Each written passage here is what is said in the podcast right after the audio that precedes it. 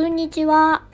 古代プレスのガチャンです。本日は2022年の5月19日木曜日。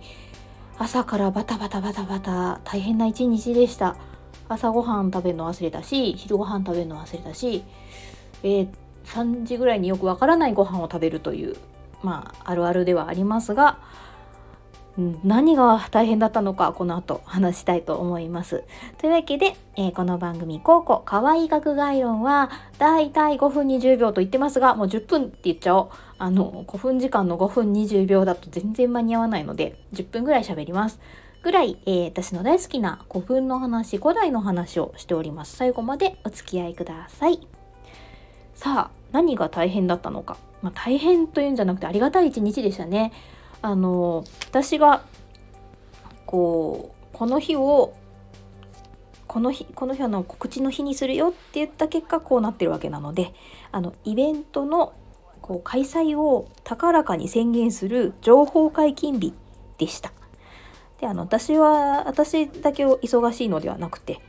こうデザインを作ってくれる方とかあとはねこうもう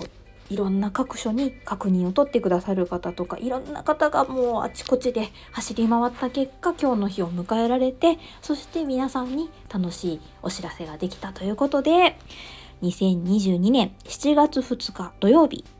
15時から20時のちょっとナイトイベントなんですけど宗像古代フェス in 伊勢キング開催決定しました。わーということでね。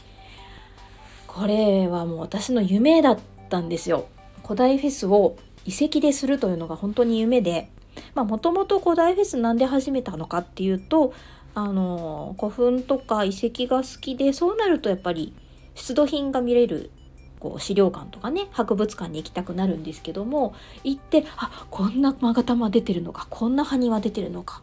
この形素敵って思ったものがグッズになってたらいいのにが叶わないことが多くありましてあそれだったらまあ自分で作るだけだとやっぱりねこう同じようなものしかできないので周りにいる作家さんたちの周りちょうどその時本当周りにこう自分が大好きな作家さんたちがいっぱいお知り合いでいるという本当に恵まれた状態だったのであのこんな考古考古遺物がありまして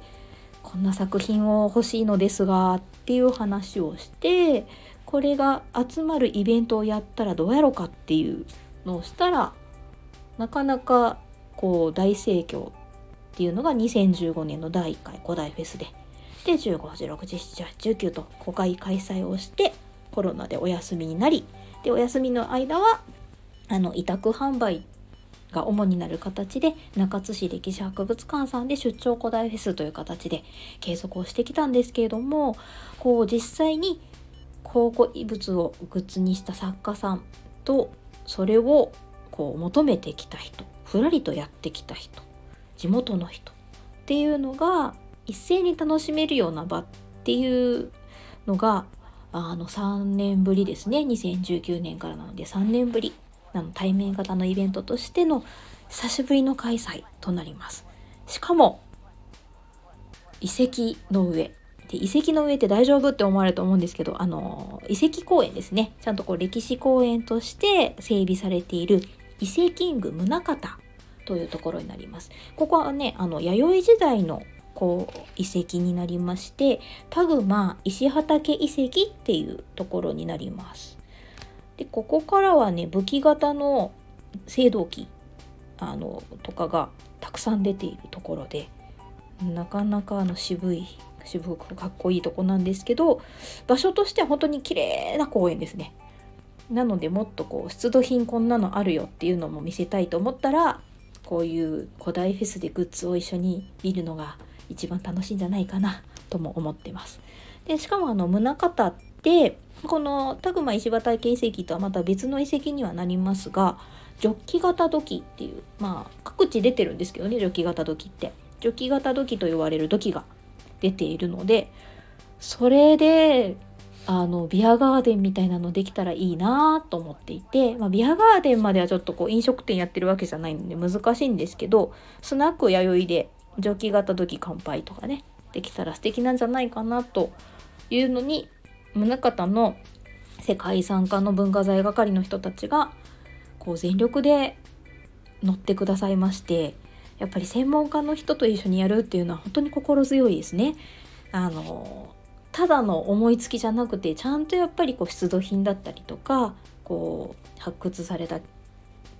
内容とかねそういったのに乗っかってあの皆さんに文化財の魅力を伝えるための一つのツールとしてやることができるので本当に私の理想の形だなと思ってあの感謝してます。まあとはいえまだ開催されてないのでね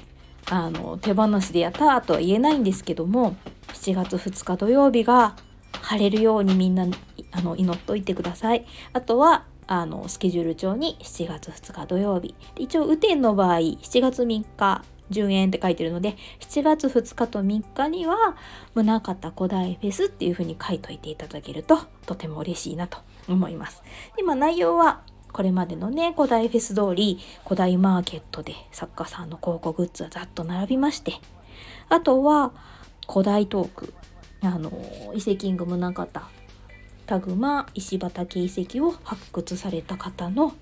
私はあの失敗話を引き出したいなと思ってますがたくさんの青銅器が出た瞬間どんだけ慌てたのかなとかね。あのちょっとこう一瞬ぼーっとしちゃった瞬間とかないのかなとかね。あの現実逃避とかしないんですかねあのね。そういう話を聞き出したいなと思っているのとあとはスナック弥生の宗像店がその日だけ開店しますと。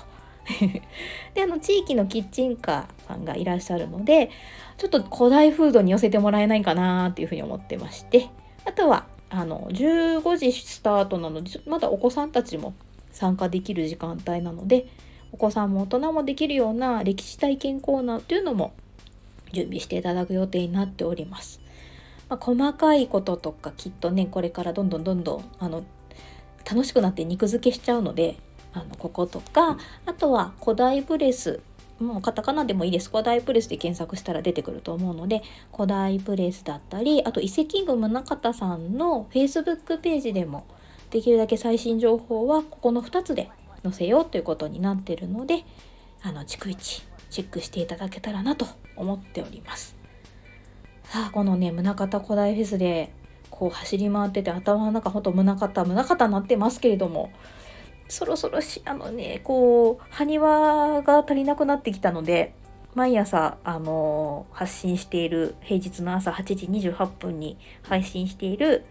えー、埴輪時報ツイッターですね。ツイッターで「ハッシュタグ埴輪時報」でやってるんですけど埴輪が足りない。もう見て毎日ちゃんと見ていいねしてくださってる方気づいてると思うんですけど埴輪じゃない日多いなって思ってると思います。なのでそろそろ埴輪ハントに行きたいなと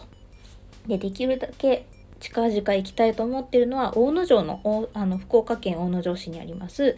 大野城心のふるさと館に行きたいなと思ってます。あの4月29日から開催中なんですけど6月19日までかな。あのその名も日本遺産っていうね埴輪がいるんだかいないんだかっていう名前ですがいます。チラシにドーンって載ってました。チラシに女性埴輪と犬型埴輪が載っていてしかもニュータバル58号分出土って書いてるからあの前発掘された日本列島で話題さらったピーを露出したあの巫女型埴輪さんと同じところから出てるんじゃなかったかしらと。今間違ってたらごめんなさいね。あの思っているのでこれはちょっと近々行きたいし猫も泣き始めたし あの大野城心のふるさと館さんがガチャガチャに力を入れてらっしゃってガシャポンですね。あの